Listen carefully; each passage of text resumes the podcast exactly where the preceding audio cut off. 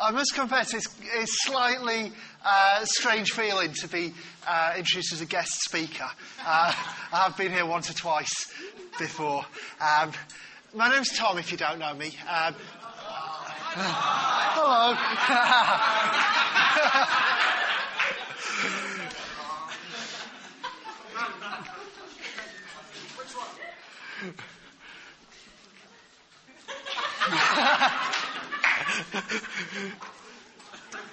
so today I will be looking at um, quite a familiar passage of the Bible. Um, it's one of the more well-known passages. It's the parable of the Good Samaritan.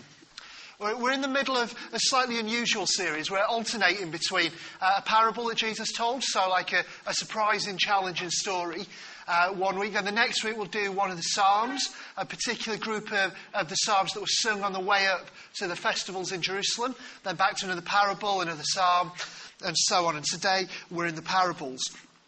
But what we've learned in the Psalms will actually uh, kind of really help us today because uh, this parable, this story today, is actually set on the same road um, that the people would walk up as they were singing these songs of ascent we've been looking at in the Psalms. So all the background we've been hearing about there, that will be relevant and help us today.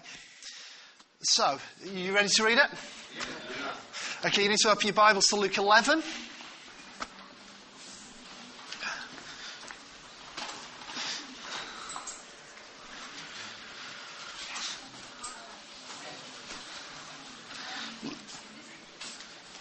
What? Luke 11. And then I'll read from verse 25. Luke 10. Luke 10. I saw big 11, but that's after the passage. Luke 10, verse 25. We'll edit that later for the recording. Luke 10, verse 25. Thanks. And behold, a lawyer stood up to put him to the test, saying, Teacher, what shall I do to inherit eternal life? He said to him, What's written in the law? How do you read it? And he answered, You shall love the Lord your God with all your heart, with all your soul, and with all your strength, and with all your mind, and your neighbour as yourself. And he said to him, You've answered correctly. Do this, and you will live. But he, desiring to justify himself, said to Jesus, And who is my neighbour? Jesus replied, A man was going down from Jerusalem to Jericho, and he fell among robbers who stripped him and beat him and departed, leaving him half dead.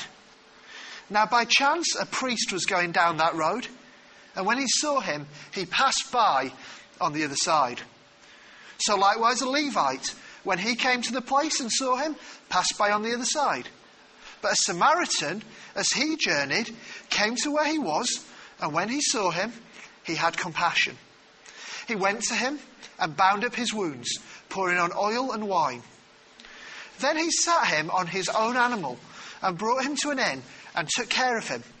And the next day, he took out two denarii and gave them to the innkeeper, saying, Take care of him. Whatever more you spend, I'll repay you when I come back. Now, which of these three do you think proved to be a neighbour to the man who fell among the robbers? And he said, The one who showed him mercy. And Jesus said to him, You go and do likewise. Well, what we're going to do is we're going to look into this passage three times tonight, and we're going to see three different stories.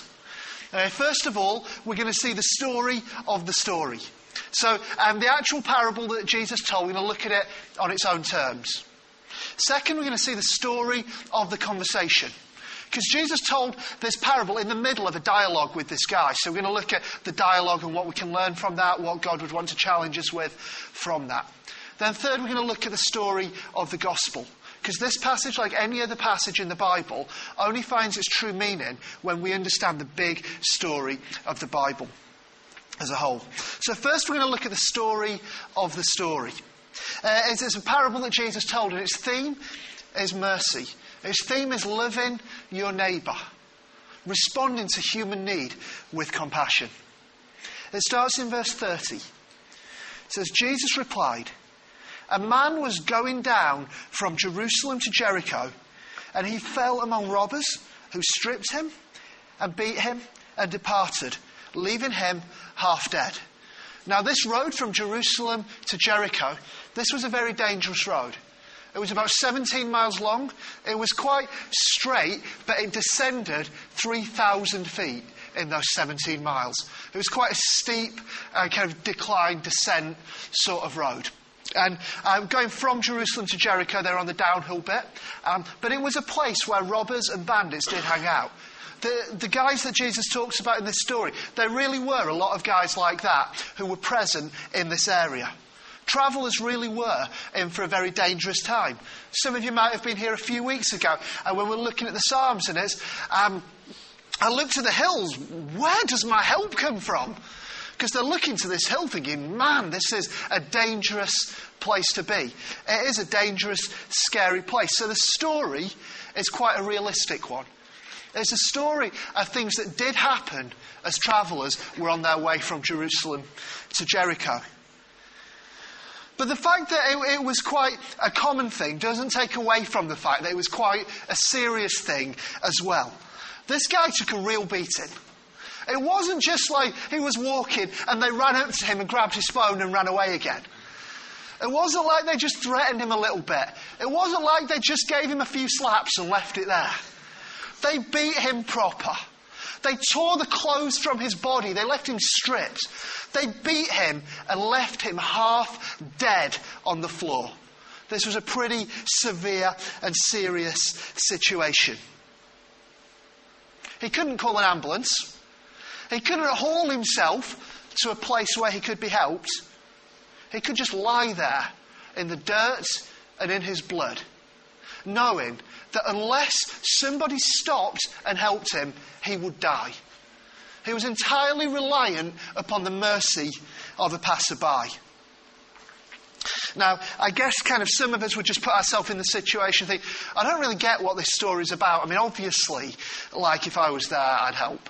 Like, obviously, if, I, if I'm on my way home tonight and I see someone lying in their own blood about to die, I'm, I'm going to help them, aren't I? I think most of us probably would. And I think if it happened again tomorrow, I think most of us probably would help then as well. How many times would it take before it just became too ordinary for you to care? What if this happened every time you were walking this road? Every time you journey to Jerusalem, there's always someone, there's always someone else, and another, and another. You see, there can, there can become a time when a heartbreaking situation can become so normal that our hearts stop being broken by it. I remember I took a trip to Mumbai. Um, one of the first things that struck me was the, the kids who lived on the street. Just the real extreme poverty, disease, and like these kids would, would sell anything just to get something to eat. Like a lot of them were uh, forced into prostitution just to live. It was heartbreaking. By the end of the trip, I was really having to fight to notice. Because every day as I'd gone out, this was what I was seeing. And th- there's something about it that you, you just, without realizing, tend to become acclimatized. And I'm having to just fight and check myself and be like, no, this is, this is awful. And I'm seeing it again, but it's still just as bad. It's still just as terrible. Or in London, how many times do we have to walk down the street um, before we stop being bothered that there are, there are people with no shelter and with no food? Heartbreaking situations can become normal. And we stop being heartbroken, we stop caring, we stop showing compassion. I think that's the kind of situation Jesus is describing here. It's a tragic but commonplace need. The people involved would be used to it, the shock and surprise would have worn off. What's left is the hard, inconvenient slog of showing compassion for another human being in need. That's the kind of situation. Some of us would respond by saying, well, yeah, okay, I, I, know that here and now I don't respond to all the needs around me, but if someone was dying, I'd respond then. Listen, you've kind of missed the point if that's what you're thinking. This isn't about kind of grading needs from like most severe to least severe. This is about your heart. This is about compassion. If you care, you care. And if you care and you see a need, you'll meet that need. That's what it's about. Your heart, loving your neighbour as yourself. Well, into this context, verse 31. Now, by chance, a priest was going down that road. And when he saw him, he passed by on the other side. So the priests, um, I'll just explain who these guys were. They were the descendants of Aaron. Uh, now he was Moses' brother. So it's all descended from this one guy. And they were a group of people who God had set apart to serve the whole nation of Israel. And the way they did this was in the temple by overseeing the sacrifices and kind of acting as like a mediator between people and God. That's what their role was meant to be. And as we read this story, instinctively we can be quite harsh on the priest. Can, he just walked past and left this guy to die. What a loser.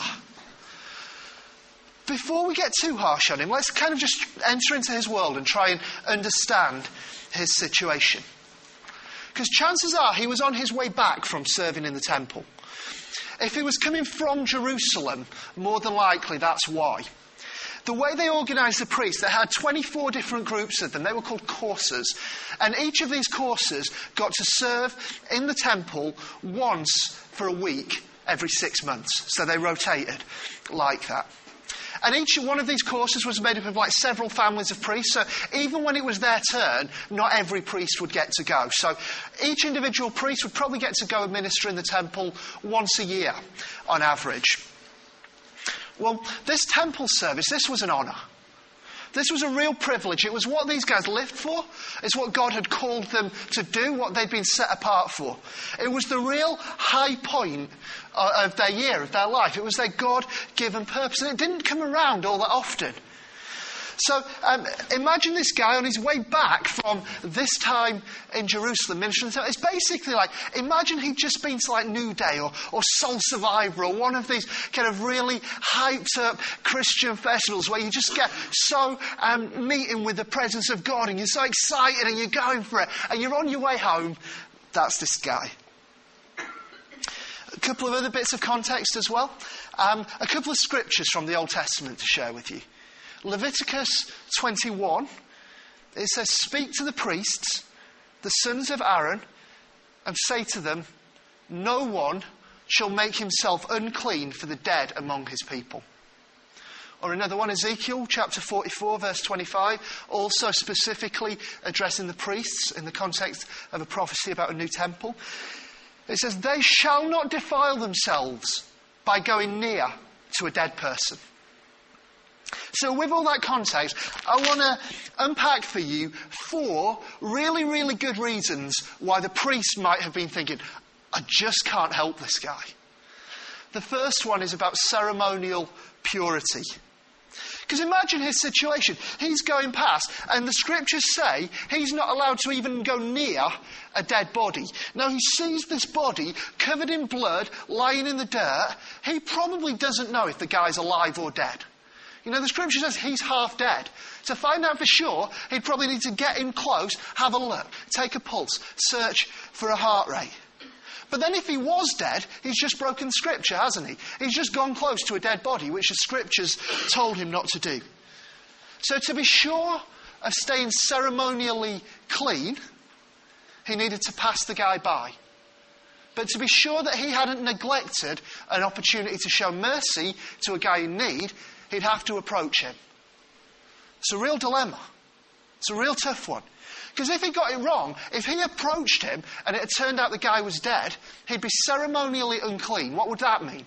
It would mean he'd have to turn around, he'd have to walk these 17 miles back up this steep hill to Jerusalem.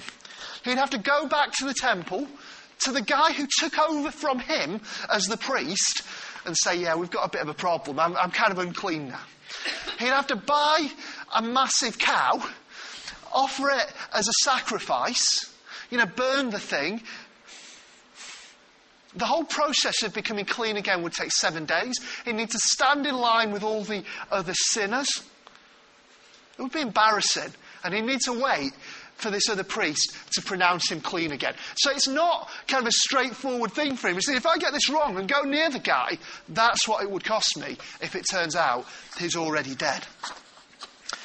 Well, what does, what does this mean for us? What does this kind of thinking, does it ever crop into our head? Well, we're not part of this same like ritual cleanness deal that um, the priest was, that the Old Testament guys were. But still, um, the idea of giving an impression of being clean and pure before other people can be big for us. It can deter some of us from getting involved with the mess and the needs in other people's life. So we pass by. An example, um, I was on the tube about six months or so ago, and like it was quite busy. Like pretty much every seat was taken, but it wasn't like rush hour sardines kind of deal. But at the other end of the tube, this guy gets on and he starts kind of wandering down, approaching everybody, asking them for money, and people were just ignoring him. Just pretending he didn't even exist. They weren't even saying, Look, sorry, mate, I can't help you. Just totally blanking him. And he makes his way down, uh, and he's approaching me. Well, I know what the scripture says about this. I mean, Jesus said quite clearly in the context of people begging for money, um, whatever someone asks of you, give to them. So, I, well, okay, so I need to give him something. Uh, and I'm feeling compassion in my heart. I'm like, imagine how desperate a situation you need to be in to be going to person after person who's pretending you don't exist because you need the money. I'm like, man, that's, that's tough. I'm going to give this guy something.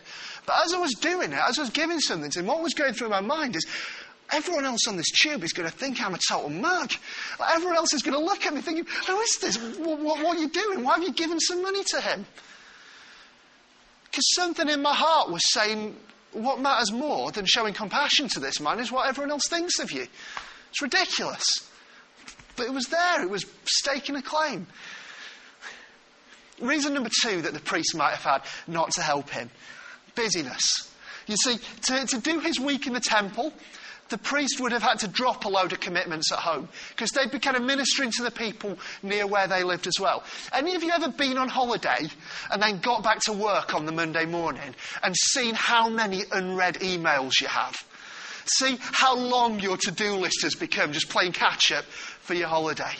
When you take a week off, you, you really do kind of come back and you're up against it.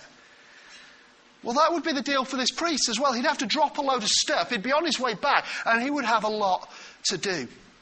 And to help the guy, it wouldn't be kind of a quick fix. It wouldn't be a, oh, come on, mate, get up, right, cool.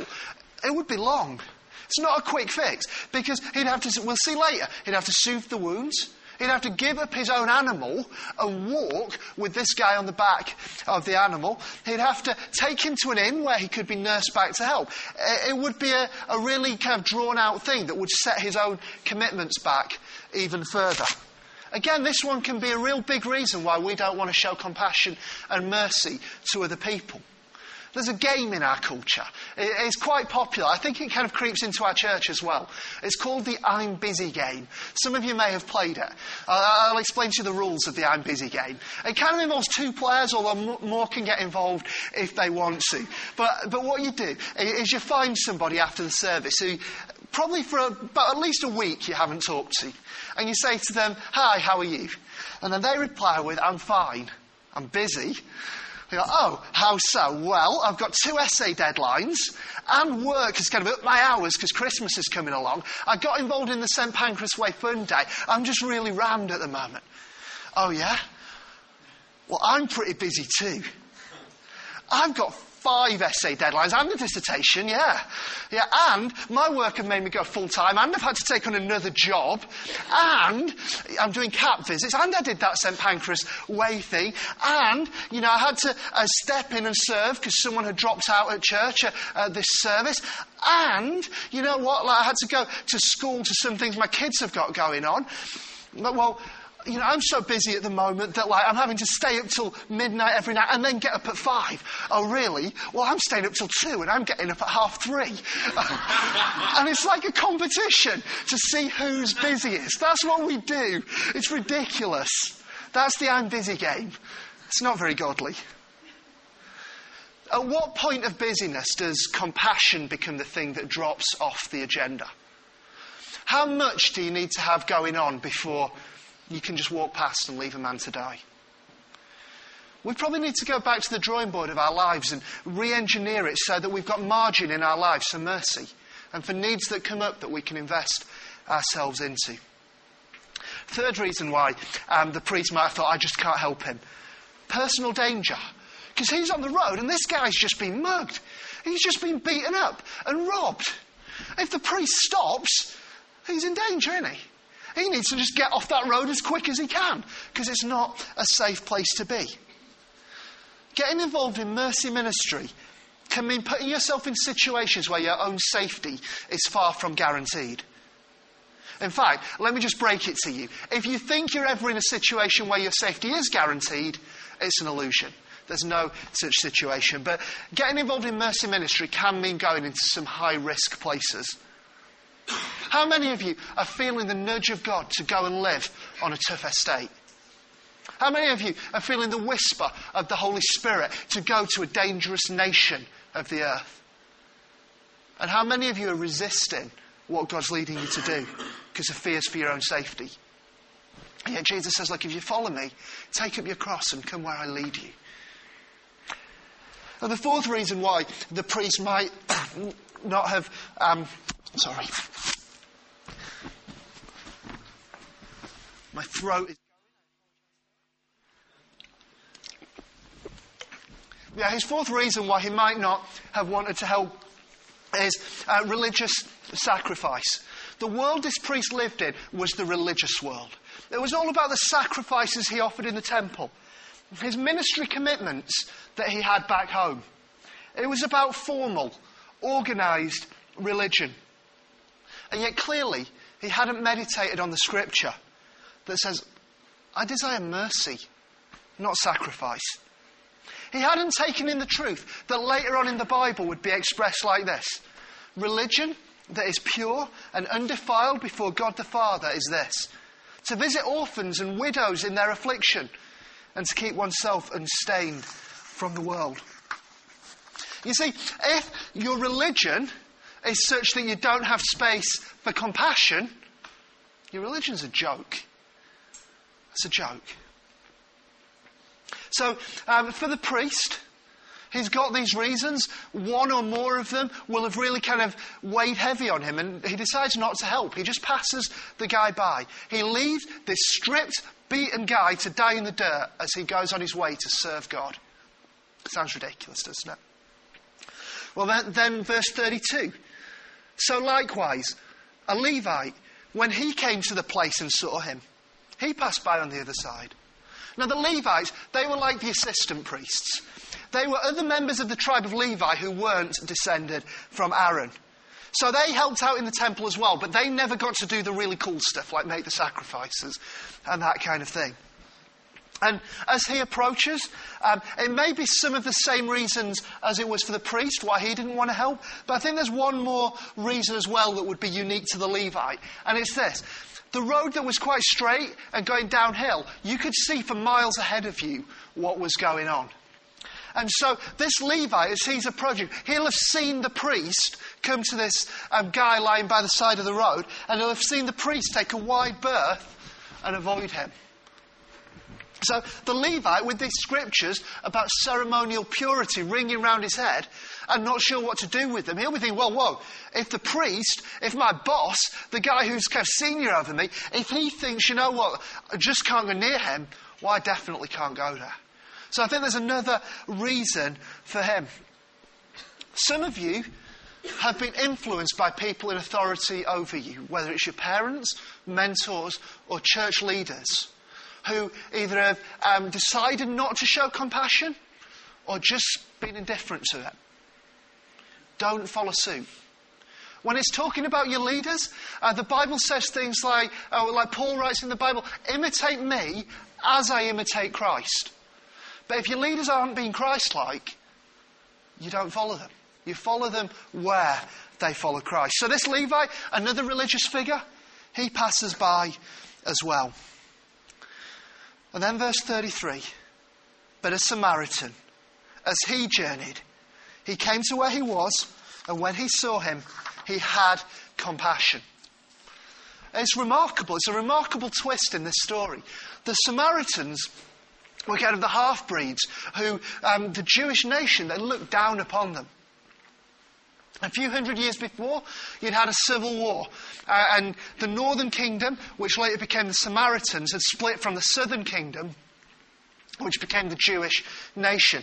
And this northern kingdom had turned from God, turned to false idols, and they'd been taken over by foreign powers. They'd kind of interbred with the foreign nations. They'd kept something of biblical uh, faith. They'd kept the first five books of the Old Testament, but they'd mingled in loads of kind of false religious practices. And so the Jews would look at them and think, you know, they're an insult to God. They've taken it, they've watered it down, they've twisted it, they've manipulated it, and they really despised them. And so there was this huge kind of racial tension and animosity between the Jews and the Samaritans, probably uh, of a level quite comparable to like apartheid South Africa. There was a real um, hatred, animosity going on there.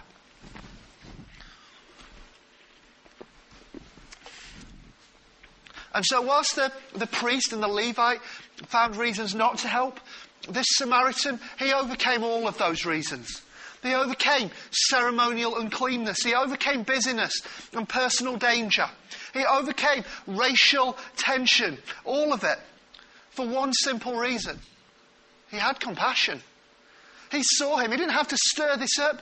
He just saw the need and none of the rest of it mattered. Here was a guy lying on his own blood in the gutter. He had to help him. It's beautiful. It's so simple, but it's so profound. He saw him and he had to help. He helped a guy who wasn't like him. What kind of person wouldn't you be willing to help? What kind of bridge wouldn't you be willing to cross? Would you help people different, like racially to you or from a different social background? What about people whose politics is different? What about people of a different sexual orientation? What about people of a different personality type? What bridge is too big for you to cross to help someone in need? Jesus' story teaches us that splitting hairs about who is our neighbour is the wrong approach. The right approach is to ask, how can I be a neighbour to whoever is in need? And that's about our heart. And so here's what he did. Verse 34. He went to him, he bound up his wounds, pouring on oil and wine. And then he set him on his own animal and brought him to an inn and took care of him. and the next day, he took out two denarii and gave them to the innkeeper, saying, Take care of him, and whatever more you spend, I will repay you when I come back. So he poured oil and wine on. That's his own supplies for the journey that he's using up to help this guy. He gave him his own animal, which meant that he had to walk. He went to the inn and he left money there. He left two denarii. Now, uh, just so you get this, the exchange rate, two denarii would be about 150 quid, okay? This wasn't just leaving a little bit of small change. And then he said, and anything else, I'll pay that as well. Effectively, he gave them his credit card details and says, whatever other costs there are, just bill me for it. This wasn't just a kind of small time thing. This was deep, committed, costly, inconvenient compassion. He did more than the minimum. He did all that he could to help this guy. This guy is the neighbour in the story. And then Jesus says to all of us now, you go and do likewise. What God wants from humanity on a horizontal level in our dealings with each other is this this kind of love, this kind of compassion. And as um, those of us who call ourselves Christians are reborn and the Spirit's dwelling in us, this is the kind of love that He's birthing in us and enabling us to be able to show to other people. So that's the story of the Good Samaritan. We're going to rewind a second now and look at the story of the conversation that Jesus has with this man. So we'll go back to verse 25, just before where we started before. It says, And behold, a lawyer stood up to put him to the test. When it says a lawyer, it's not meaning what we think of as lawyers, who are the guys who argue in court. This is talking about like Old Testament biblical law. So by saying a lawyer, it's meaning a Bible geek stood up to put him to the test. He's the orthodoxy police. You know, we believe that doctrine matters. It's important that we're clear on what we believe. But some people, they just love to use it as a weapon. They love to use doctrine to sit over you and get to beat you up with it and give you a bit of a grilling, theological grilling. And that's what this guy's doing to Jesus. This isn't a discussion, this is an exam. His question is Has Jesus Christ, the creator of the heavens and the earth, got good enough theology for this man? My guess is that yes, he has. But like him, maybe some of you want to put Jesus to the test. Maybe you're here thinking, yeah, Jesus has got something to prove. That's not a good thing. Let me just be clear what I mean. If you're like, okay, I don't know, I've got some real genuine questions that I don't understand, I'm willing to learn, uh, and Jesus, if you're there, show yourself and answer my questions. Fantastic, He'll honour that. You know, the Bible says you'll seek me and find me when you seek me with all your heart. But if you've come to put him to the test, and the difference really is what's going on in your heart usually, you'll find that what he'll do is he'll flip it on you. He's got a habit of doing that. You think you've come to Jesus with some penetrating questions but like, he's got something to prove, and bam, in an instant, you're like having to kind of be all defensive and answer stuff yourself. It's his habit. Look here, verse 25 Behold, a lawyer stood up to put him to the test. By verse 29, he, desiring to justify himself, Jesus flips it on him. Some of you, some of you who are here to test Jesus, I'm praying that he'll flip it on you tonight, that he'll ask you some questions that will, in love, break your heart, expose your flaws, and just open you up to receive his grace and mercy. Because it's beautiful, his grace and mercy. And then the test that he has for Jesus. He says, Teacher, what shall I do to inherit eternal life? Not a very good question. Not a very good question at all. He's saying, What shall I do to inherit eternal life? He's asking what he needs to do to get something that's meant to be given as a gift. It's a bad question. And as Steph was explaining to us a couple of weeks ago, in theory, there is something you can do, which makes it all the more dangerous a question. Because if you want to earn eternal life for yourself, it's quite straightforward, really. Complete the entire law of God perfectly. Every minute of your life, every breath that you take, every thought that goes through your head, every word that you say, every action that you do, every attitude in your heart, entirely perfect. Great, you've done it. Brilliant. Here's the problem none of us do. None of us ever have, none of us will. And even if you would say, okay, from now on I'll do it, and even if you succeeded it, the like 20 odd years before where you failed would count against you anyway, so it wouldn't work. It's meant to be given as a gift and it's meant to be received as a gift. So this guy's barking up the wrong tree with his question. So Jesus says to him, Well, what do you reckon? You're meant to be an expert in the Bible. You tell me. And he says, Well, seems to me like if, if I love God with all my heart and all my soul and all my strength and all my mind, and if I love my neighbour as myself, then I'll inherit eternal life. And Jesus says, Yeah, if, if you do that, you will. Spot on. Now, I wouldn't advise any of you to try and inherit eternal life that way. It won't work for you because you won't be able to do it. But let me tell you this that is a beautiful summary of what eternal life looks like once it's been given you as a gift. It's a beautiful summary of what salvation life looks like. Loving God, deep, intense affection for Him, cherishing Him, valuing Him, and letting that overflow into your action. Loving Him with all your heart, right from the core of who you are. Loving Him with all your soul. So your spirituality is centered on Jesus. You know, so many people um, say, I'm a spiritual person. That doesn't mean anything. That's just hollow, empty words unless it's, it's actually got any content to it. Unless it's actually your spirit meeting with God. Otherwise, it's just hollow. Love Him with all your strength, giving everything you've got into loving Him. Loving Him with all your mind, thinking about Him, dwelling upon Him. And then love your neighbour. Again, it's deep, intense affection for them, cherishing them, valuing them, and letting it overflow into your actions. Loving your neighbour as you love yourself. So this guy came to Jesus saying, What do I do to inherit eternal life? Jesus says, You tell me. He's like, Love God and love people. And Jesus is like, Yeah, bang on, I agree. My advice to the lawyer now would be get out while you're ahead. You've just said something to Jesus and he's agreed with you. That's quite good going. quit right now. He doesn't do it. He asks another question. And look at his motive for the question. Verse 29. But he, desiring to justify himself, said to Jesus, And who is my neighbour?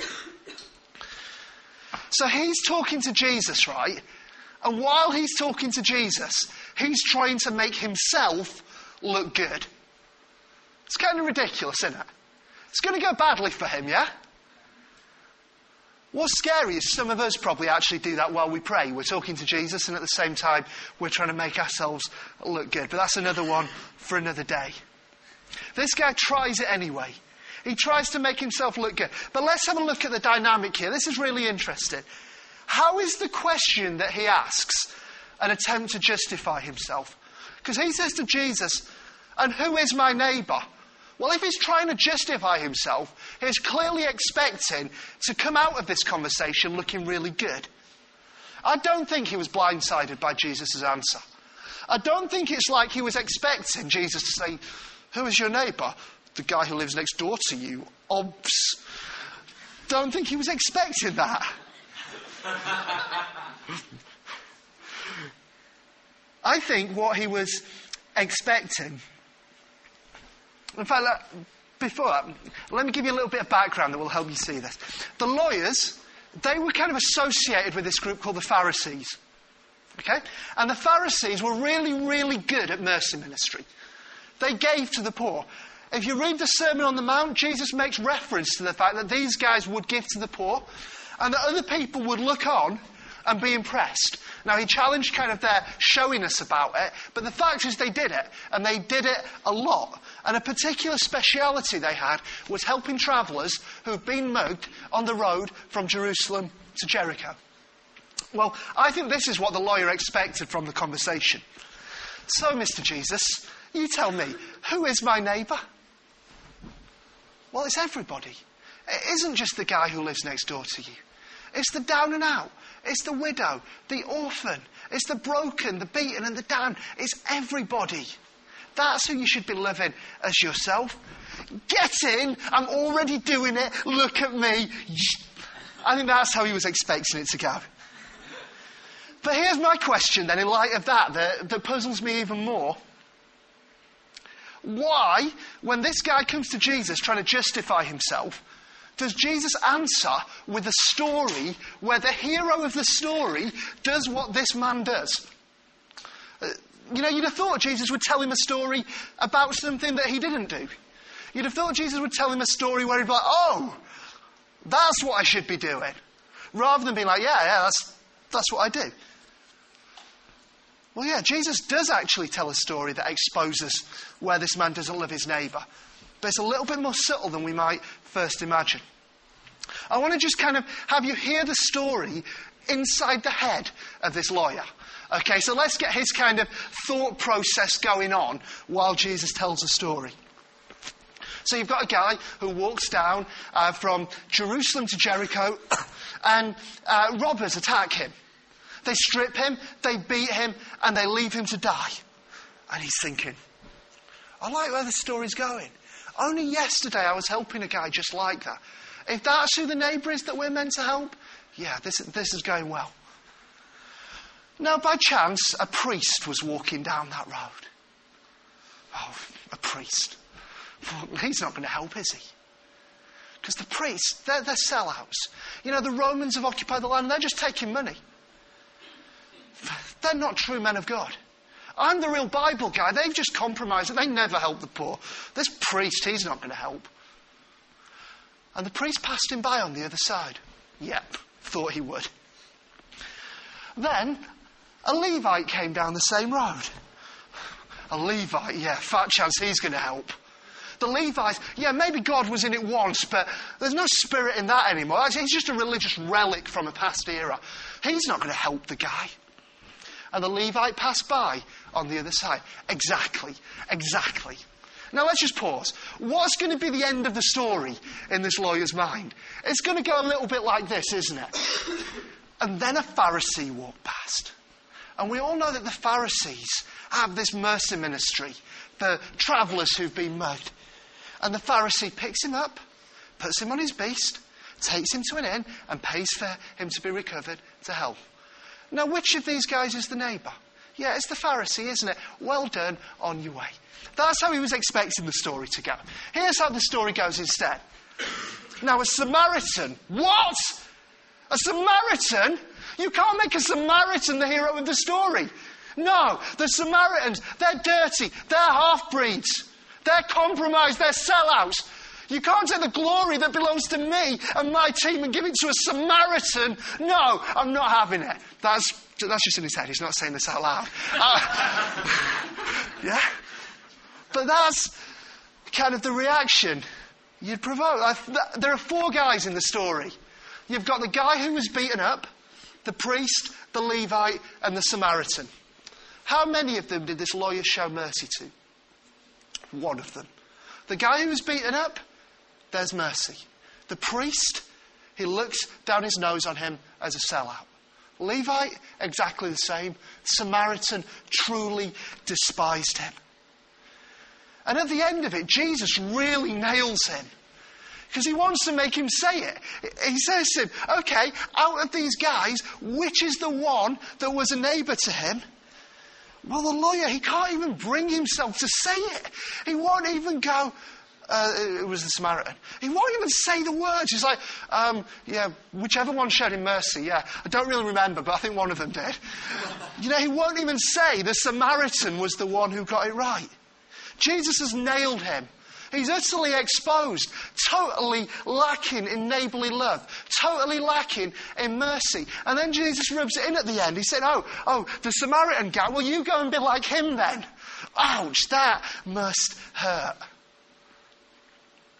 I think some of us have been a bit shaken up today with the realization that our neighbour is whoever is in need. It's whoever is in need. Some of us, we already get that. We're already spending ourselves on the needy, but I think Jesus might have something else to shake us up with as well. And he wants to remind you that the guy who's really close to you, the person who's doing what you do, but just not doing it as well as you'd like to think you do it, who kind of compromises it and sells it out, that's your neighbour as well. This is Jesus, you know, he really shakes things up and challenges things. You know, when you're watching the news and you see kind of elements within the Church of England who look like they're trying to sell out the gospel, the message of this scripture is love them. They're your neighbour. When you hear stories of churches where the prosperity gospel is what they're teaching, like, like it's God's plan that you're rich and have a fleet of private jets, and, and that's what Jesus has for you. Well, you can disagree with them, and you should. You can challenge them, and you should. But the message of this scripture is love them, because they're your neighbour. Some of you, you're really into the social action deal. You're really into um, helping uh, the hungry, helping the homeless, helping uh, the addicts, helping whoever has a need. But you can't stand the religious right and their smugness and their um, indifference and their self righteousness. You just have your blood boil when you see them. The message of this scripture is they're your neighbour as well. Love them. Jesus' vision for loving your neighbour is way, way bigger than any of ours would be. You don't get to divide into who's your neighbour and who's not. Whatever their need is, they're your neighbour. Whatever their race is, they're your neighbour. Even whatever their sin is, wherever they've got it wrong, they're your neighbour. The issue isn't do they count as your neighbour. The issue is are you acting as a neighbour to them. Jesus really has a habit, doesn't he, of kind of shaking us up and challenging stuff. I think as we're coming towards the end, I'd just like to point out it would be inappropriate to hear this scripture and make your only response to it to be to try and do it. Now, I think you should try and do it, but that shouldn't be your only response. Why? Because if you did that, then one of two things would happen. Either you'd quite obviously fail in which case you'd get really down and depressed, and this would have been a waste of time, and you'd have no hope. Or you'd think that you've succeeded, you'd stand before Jesus on the final day, and he'd do to you like what he did to this lawyer, ask a few more questions, probe a bit more, and you'd find out, oh no, I didn't actually succeed after all. Simply put, deep, heartfelt love of our neighbour, just like deep, heartfelt love of God, is something in which we all fall short. We can aspire to, but we fall so far short. What gives us hope is the fact that this passage also works on an entirely different level. You see, if we were to be transplanted into the story, I don't think we'd be the priest. I don't think we'd be the Levite. And I don't think we'd be the Samaritan. I think we'd be the guy who got beaten up at the side of the road.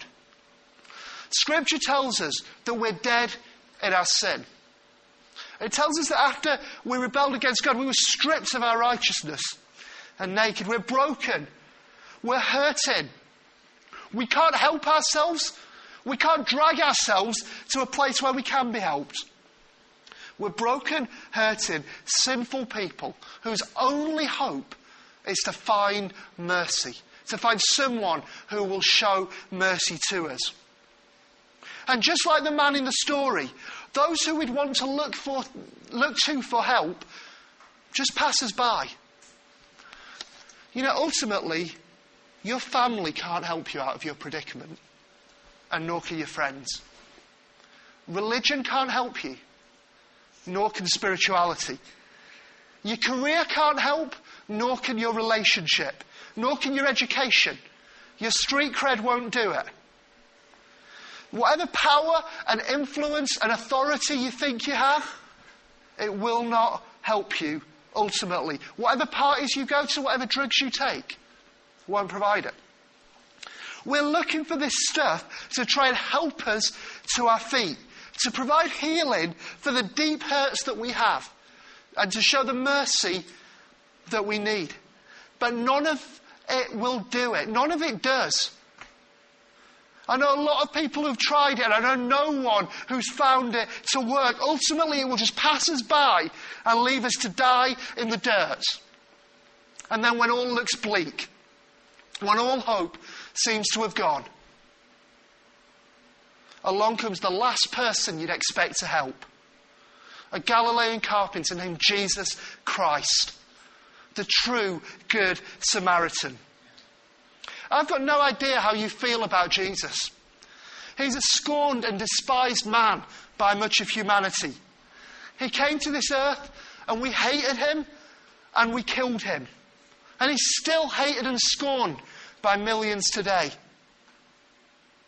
And yet, as he sees you beaten and stripped and lying there in your own blood and in the dirt, he dismounts from his animal he pours his oil and wine on you to soothe you. He helps you up. He puts you onto his own beast and he walks beside you. He takes you to a place of healing and he pays the price for you to be healed. Only the price isn't two denarii, it's not £150. The price is his own body broken for you. The Bible says that by his stripes we're healed. And He nurses you to health. You're made new. You're given a brand new heart and a brand new start. Your sins are washed away. You're brought into a community. You're given a power in prayer, and the Spirit of God comes to dwell within you. You're adopted into God's family. You have hope and a future. You are clean you are holy, you are accepted, you are welcome, and you're worthwhile. Your life is set on a rock, and you have a glorious new purpose. And it's all because He stopped, and He came, and He showed compassion to you. This is what the gospel is. The Christian message, primarily, it's not be good, show mercy. It's the story of Jesus and what he'll do for you and the mercy that he shows into your life. And then the life you live of mercy, it flows out of that. That's part of the new life He empowers. But the gospel is the story of what He does for you. And it's a gift. It's an absolutely free gift. And all you need to do to have it is receive it. That's it. You don't have to pay a fee. You don't have to earn it by doing good deeds. You just have to receive it. The Bible says this He came to His own, His own people did not receive him, but to all who did receive him, he gave the right to become children of God. Amen? So here's what we're going to do. We're kind of at the end of the message, but I'm aware there may be people here who haven't received him. People here who, who still know the hopelessness and are just waiting for someone in mercy to pick you up out of the dirt and bring healing to you. Jesus will do it for you. He'll do it for you tonight. I want to give you an opportunity to respond and to receive Him. I think here's how we're going to do it. I'm just going to ask everyone to bow your head, just to create an atmosphere of privacy so there's not people looking around. And just if that's you, if you're saying, yeah, that's me, never received this before, but man, I need it and I want it. Just raise your hand, just indicate that that's you. You want to receive it for the very first time.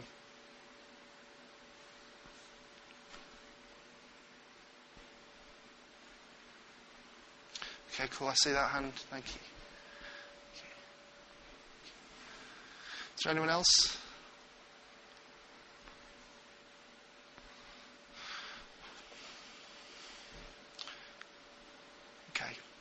Okay, cool.